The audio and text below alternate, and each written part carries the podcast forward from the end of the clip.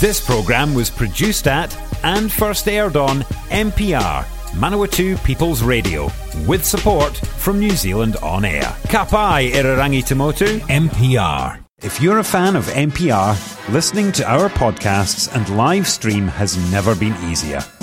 Just search for accessmedia.nz on the App Store or Google Play and download the app with the kiwi fruit logo. Once you've got it, pick Manawatu People's Radio from the list of stations and go find your new favourite show.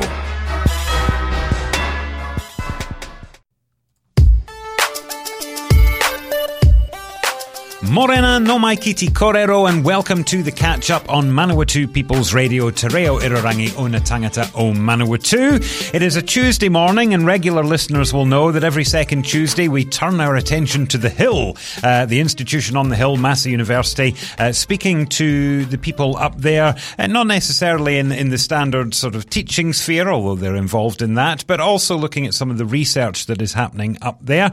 And uh, this morning we have in the studio Professor Jackie Benschop. Good morning. Uh, kia ora, Fraser. Um, now, I, this is this is a new uh, a new playing field for me. I am not one uh, to dabble in science in the slightest, um, but I understand that what has happened with you is quite a big deal. Um, the School of Veterinary Science uh, has received a research project grant from the Health Research Council of New Zealand, uh, part of their health delivery research investment round, um, and you have uh, received a grant worth almost 1.4 million over four years. Um, and this is looking at now, bear with me, the incidence and diagnosis of leptospirosis transmission from animals to humans and the resultant outcomes for rural and Maori communities. Um, that seems incredibly specific. And, and what I'm, I guess my first instinct to ask is, does this have wider uh, ramifications? Are we using? Are you looking at leptospirosis as a example of something bigger? Oh, thanks for that question, Fraser. I think um, one of the you've hit the nail on the head in terms of this preciseness of this question. Because it's actually a follow up. We've been lucky to be previously funded, and the questions that we're answering with this proposal, or we hope to answer, are actually ones that were raised in the previous proposal, and hence, I suppose, the focus. Yeah. But in general, I would say that anything we do around infectious disease, and my interest is in those that spread from animals to humans, it's not only lepto, of course, the messages and the, the lessons around um, protective gear, hygiene, care of animals can relate to other things, such you might have heard of Campylobacter, Salmonella, Yersinia, yet this is a focused, very focused project. Mm. So, so, so this all st- this is this stems from your interest in in diseases that transfer to animals to humans. Current pandemic aside, uh, I, I, what what sparked your interest in this? Oh, that's uh, quite, that's uh, really. I was lucky, I suppose. For years, I wanted to be a veterinarian, and I have been a veterinarian now for 35 or 36 years. Uh, and I guess what sparked me was absolutely being a clinician, as I was, seeing dogs and cats and also dairy cattle for up to 20 years before I came into back to university, but always that interest in the people that are working with those animals mm-hmm. and how it is for them. I also, when I was working as a veterinarian, I worked in the meat industry and I saw something I'd never really seen before, I suppose, a type of a type of really hard work Mm. Uh, and it, it, I was working up in Northland at the, in, in Moerewa with a large Maori community there, and I saw this disease in people, and they are people who don't have the privilege that I do, uh, and uh, things such as sick leave, taking time off. And with this disease, it has a long tail, a bit mm-hmm. like long COVID. There's a long lepto as well. Right. Um, that's what really piqued my interest. Lucky enough to come to university and be able to make that my thing. So, so let's talk for people that don't know. Myself, hand raised firmly in the air. What, what is leptospirosis, and what makes it uh, such a concern that it would attract such a level of funding to to explore it? Hmm. Lepto is a, a, bacterial disease. So, as you know, COVID is a virus. So, mm-hmm. lepto is a bacterial disease, and it's um globally also really important. People call it a neglected disease. So when we see it overseas, we see it post flooding associated with floodwater, rodents. We also see a little bit of that here. The pattern in New Zealand, though, is much more occupational. The key thing about lepto is any mammal can carry this bacteria tends to sit happily in the animal's kidneys. Mm-hmm. Then, when the animal piddles, it comes out every now and again in the urine. That's what puts people at risk. Now, yep. that urine might directly go on you, say you're a dairy farmer, you know, in the dangerous place. Yep. Or perhaps um, it might be it can live in the soil or in the fl- in the flood water. So the the level of funding, I'm really grateful in terms of this this disease. The number of cases a year, they've really been uh, the diagnosis of lepto has been affected as it has with other diseases by COVID and the mm. draw of work towards COVID. But on average, 120, 150 cases a year, and so that's yeah. It's one of those ones where amongst rural people, it's a high incidence yep. disease. Yep. Amongst the general population of New Zealand, there are other diseases competing. I must, I must say. So, so you're saying uh, when it's in the kidneys, uh, if people are eating meat, there's a very, I would assume, a very low chance, unless people are having their steak and kidney pie. I think that's a great point. Cooking, just like with nearly all of these infections, k- kills the bacteria. Right. And and um, what we tend to see, we have a strong occupational pattern. Of those 120 cases, Around 80 would be farmers, about 20 meat workers. We still have about 20% of cases that are neither meat workers nor farmers and don't have direct animal contact. It's not just those big animals that mm-hmm. we like and know that, that, that can carry it, it's also the mice, the rats, and the possums. So it's a complex disease, multiple strains, hosts, and so on. And I guess that's the thing. I mean, if you're, um, as I do, I live in the country, our shed, you know, there are mice in there, and mm-hmm. we go, mm-hmm. as long as they're not in the house, that's fine. But I guess, no, if, if those mice are infected and are weeing on shelves and things, and I touch them, I mean, how, how does it get transmitted? Is this, or is this what you're exploring in your research? No, that's fairly well known about, about transmission, but it's, it's that, it, how that pathway might work. So take that example. And interestingly, the current study that we are about to complete has looked at those risk factors, and we found that, in terms, say, of rodents, the patients who have lepto were about five times more likely to have seen evidence of rodents than the controls. And so we've got a nice, strong, nice, is a, is a, not, yeah. perhaps not an appropriate word, but a, a, risk factor in terms of leptospirosis there. And that pathway is absolutely uh, cuts in your hands, wounds through your mucus, so uh, membranes like your lips, mm-hmm. nose, and, and eyes. And, um, you know, it, it, it will, if, if we're, the sunlight is another great friend uh, in terms of if, if, the sun hits the urine and the bacteria is in there, it doesn't like the dry. Lepto loves the wet. But okay. in your shed, where it might be a bit moist and a yep. bit dank, I'm not saying yours is, but it could be, you know, yes. Have you been to my house? not at all. Um, so, I mean, uh, leptospirosis, like with all these things, it's a very scary name. But what are the, the, the, the symptoms and, and, and, you know, is, is, it, is it deadly? Is, is it, what concerns should people have for this in New mm. Zealand?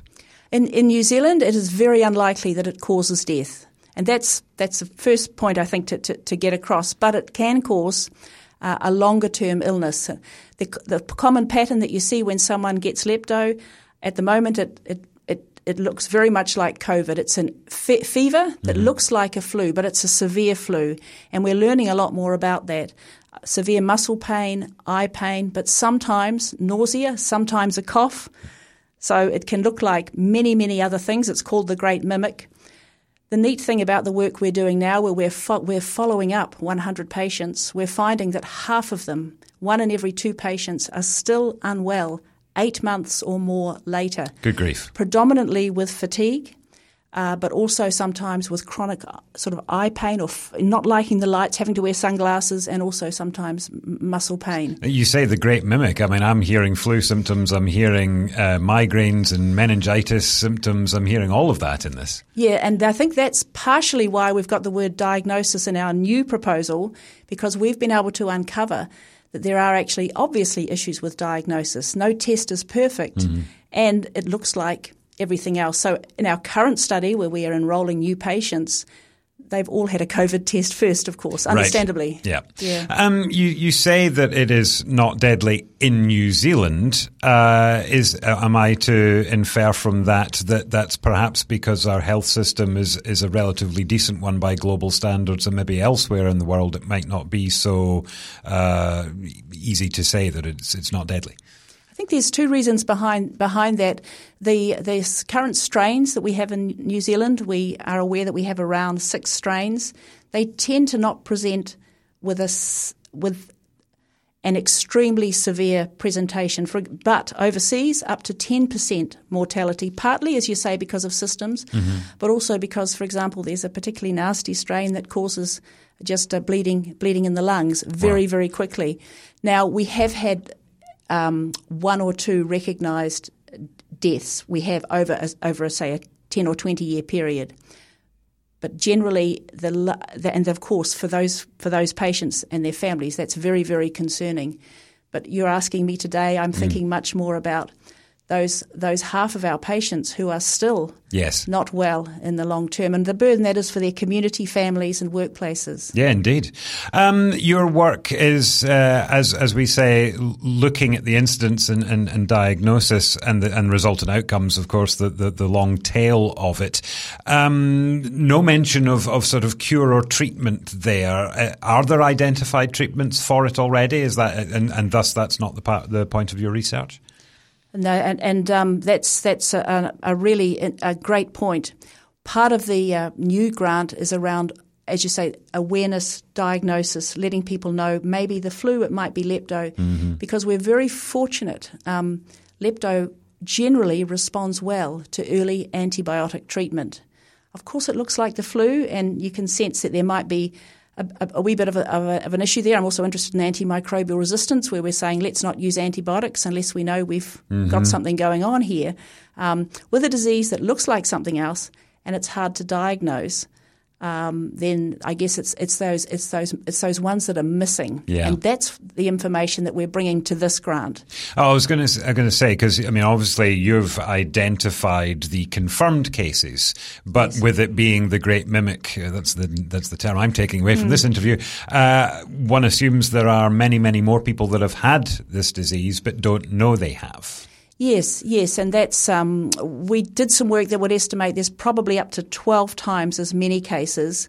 But um, wow, and of course, like most diseases, when you get exposed, so and maybe then you get infected, depending on your things about yourself, you may or may not present as illness, mm-hmm. and then how ill might you be? And if it looks like the flu, and if you think about, dare I say it, predominantly working aged men in rural communities, they may not necessarily allergic seek, to doctors. yes, seek, absolutely may not be seeking help. In addition to that aspect, we've we've also discovered, um, and the, the focus, our first objective in the new study is around looking at a new test, which will mean that patients only need to present once for one test mm-hmm. rather than twice.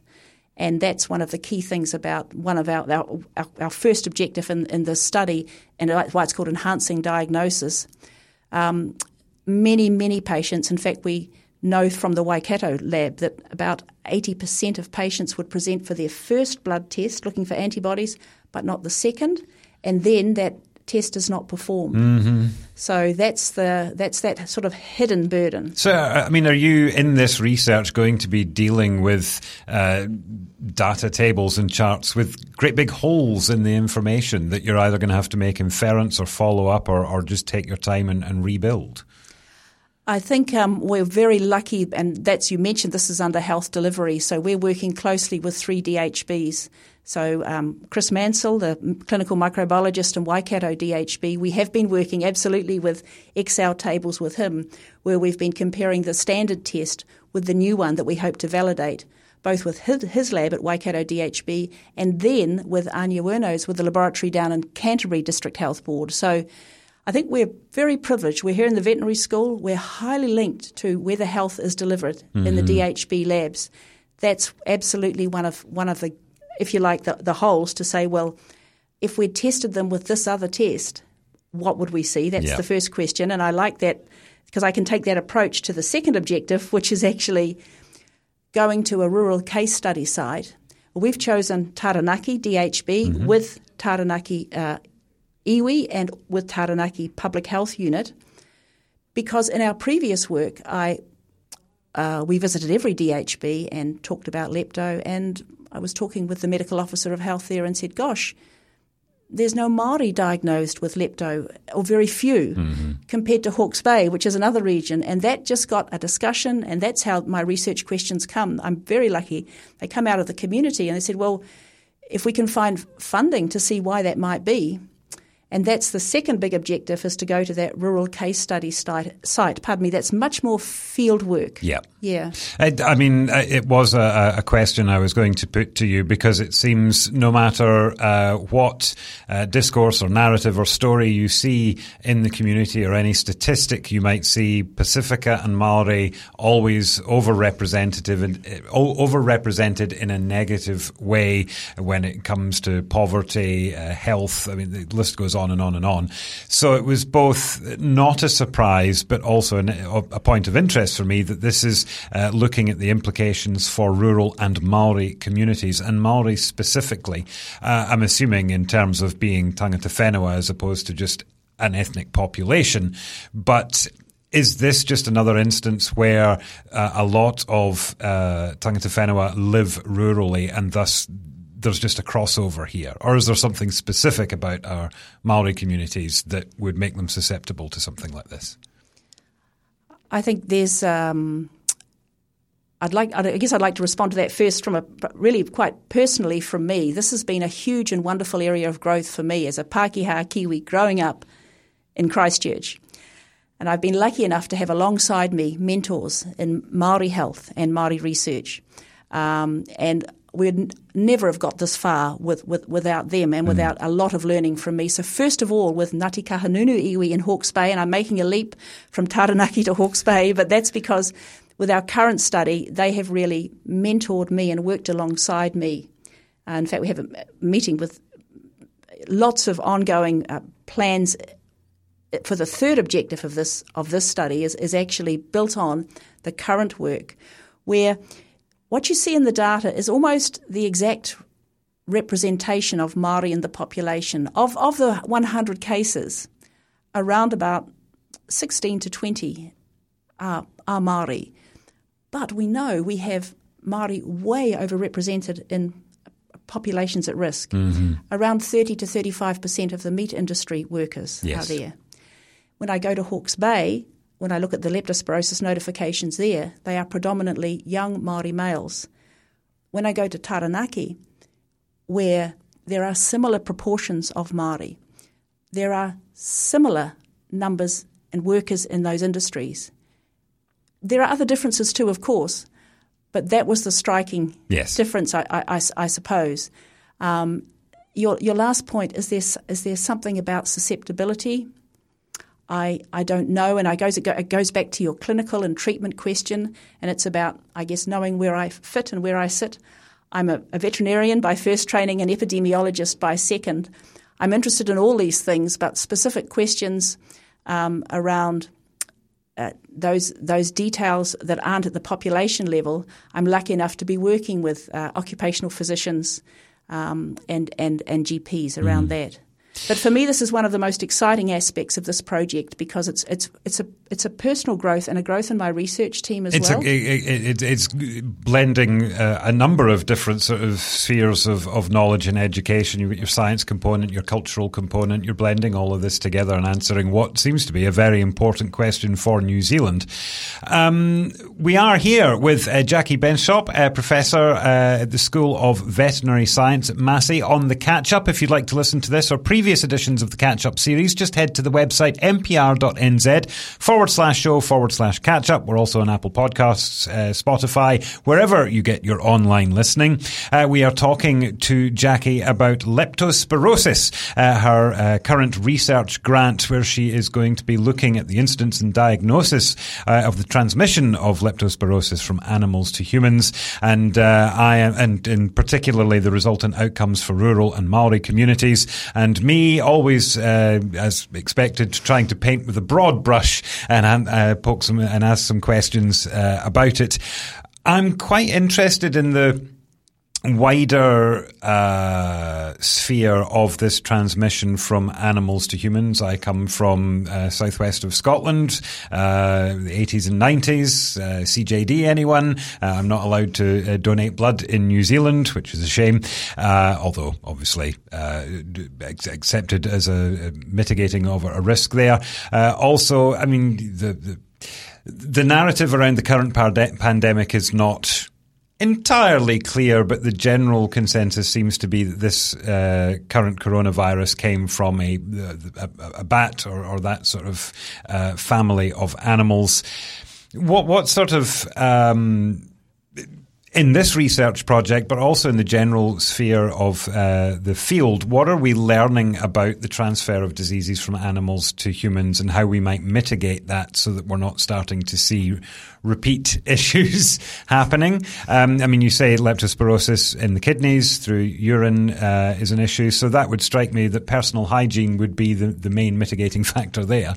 That's absolutely one of a, one of a suite of, of tools. We kind of the, the, the, I guess the neat thing about this whole family of diseases that spreads from animals to humans is there's a lot of cross protection. If I talk about lepto, we're mostly able to protect against other things. I think the difference between, say, uh, um, the, the, the SARS-CoV-2 or COVID-19 is, is in relation to the wildlife component. Mm. And my colleague, uh, workmate Dave Hayman, can can you know, uh, uh, that's that's an area where he's working, and um, there we have this wildlife component, and so there's an extra, if you will, intervention or mitigation about people and wildlife. Leptospirosis, there's that as well, but in New Zealand we have a strong domestic animal component. Yeah. So, in addition, absolutely to hygiene, which might be, for example, the use of personal protective equipment, just as much as you can, keeping any animal products off you. Lepto is a bit unusual because most of those other ones that we have in New Zealand that are problematic, the Campylobacter, Salmonellosis, it's about, you know, poos or keeping the feces off you. But with lepto, it's about the urine. And of course, animals don't differentiate. Often no. when they do one, they do the other. so that's a key one. But we have another neat tool. We have animal vaccinations in New Zealand, and it's really powerful and it works. We have good vaccinations. If an, if an animal group, a herd or a flock, is under a well managed vaccination program, which means vaccinating every animal every year, being careful with new animals the vaccines we have are really uh, good at protecting, if the timing's good um, and the whole herd is treated, uh, against the strains that are in the vaccine. The issue with lepto is we have, of course, unfortunately, we have strains mm-hmm. that cattle carry that we don't have a vaccine for. That's another area of research. But we do have that tool in the toolbox. So that's uh, in terms of reducing your risk, vaccinate your animals with advice from your vet Reduce your contact with urine. Could be personal protective gear, wearing a face visor, gloves, or what have you. Looking after your wounds, we're finding that in our current study mm. that most, of course, farmers and people they have fencing wounds and what have you. So looking after wounds, uh, covering them appropriately, changing changing the covers on those, and then thinking about also those animals we can't vaccinate possums, rats, mice, and the mustelids like the stoats and the weasels and what have you. If you're trapping them or skinning them, um, just being aware that any urine is likely. In fact, every second mouse we found on a farm here in the Manawatu, every second mouse we could grow lepto from its from its wow. kidneys. Yeah. Okay. So it's so well this, well adapted and and and and widespread. I mean, there will in in my neck of the woods in my shed it's probably there. It's more likely to be there than than than not. So we've got this almost a co-evolution of the bacteria with what we call the host or the maintenance species. And rats mice and, and now we have strains in cattle. They can grow the animals can grow well they can breed well. There doesn't seem to be much cost to them for mm. carrying this bacteria. They're not sick animals with their hand up saying look out for me i'm sick that's that's the that's the concern. The other other thing to watch out for now is, is, is mud or water. This is much more common overseas. We're seeing more flooding, more extreme weather mm. events here. Feilding. Absolutely. And, and, and, and Lepto loves the water. And so I think that, that it can survive for some time in the water. And we think that this is a pathway that we don't see so much of here, but we are convinced that, that it's happening. Of course, we can't necessarily prove that, but we've shown on, on that on a farm, both in water in the forestry and in the farm, that there's evidence of the, the lepto DNA there that's causing causing diseases. So uh, something that I, I, I missed there, um, leptospirosis in animals does not often make them sick, as it just sort of sits in their kidneys, and it is a potential health risk for us humans. That's that's what my strongest interest is, but equally as a veterinarian, that's very much strain dependent right. and animal dependent. So the short answer is probably I made it a bit too simple that way. No, no. Absolutely, we can have animals ill with lepto depending on the strain, and we do see it. We see particularly stillborn Mm-hmm. and, and, and abortion, pigs and cattle and sheep, sudden death in young animals. Dogs also um, get lepto and they can become very, very ill with it. It's, it's a little bit strain dependent. I call it lepto, but there's six strains, right? And they all present slightly differently and they have different hosts. Yeah. It's uh, and it's an incredibly complex area, and I thank you for taking your time this morning to try and explain it. Um, with the the as, uh, just to be clear, you're looking at the the incidence of it, the the resultant outcomes. You're not looking for a cure necessarily. That's a, a different uh, area. Uh, nor are you exploring new vaccines. That's a different area. But will this work? Contribute to um, the the knowledge pool that will result in in cures or vaccines. I'm particularly impressed again looking at the current pandemic at how quickly the I'm not going to say the world united, but certainly the, there was an, an an air of collaboration in getting together and getting a vaccine for COVID nineteen and the sub and the subsequent strains uh, in a way that hasn't been seen in the world before. Certainly not at a pace that the world has seen before. Um, any, I'm assuming, any knowledge that comes to the fore that that looks at diseases will result in increased knowledge with regards to vaccines, cures, and a way forward. I think I think the va- the vaccine one is, is is a great question, and I absolutely agree with you. Here we are now. We look where we were two years ago, Yep. And uh, I've just had my booster shot. You know what February I mean? It's- 18th for me. you Can't know, wait. so so I guess I guess that that's that's phenomenal, and it shows you what what can be done.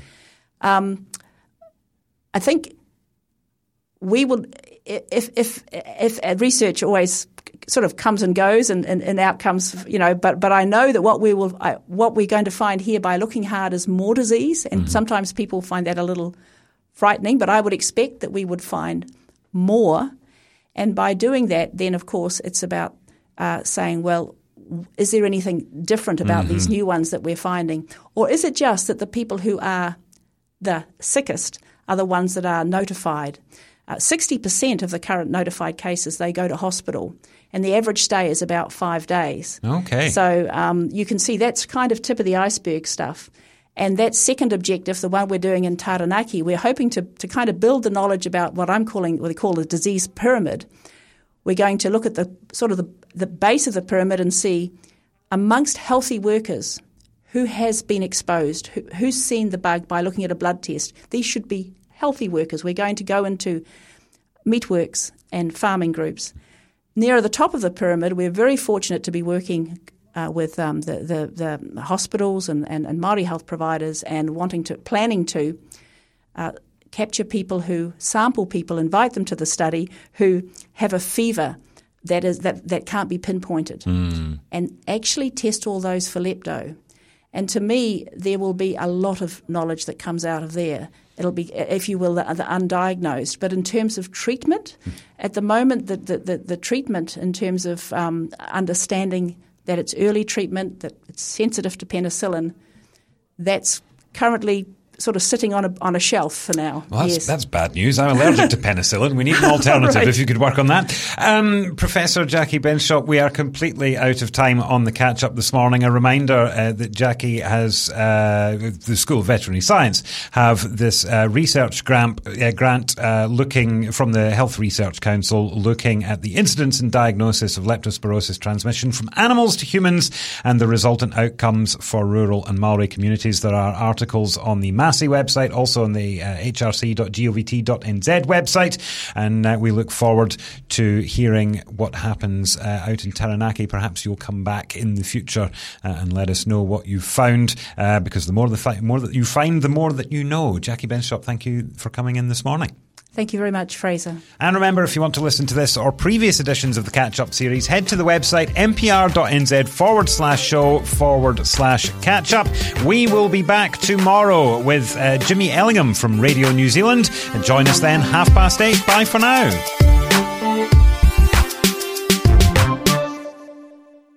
Support this show and others like it by giving a donation.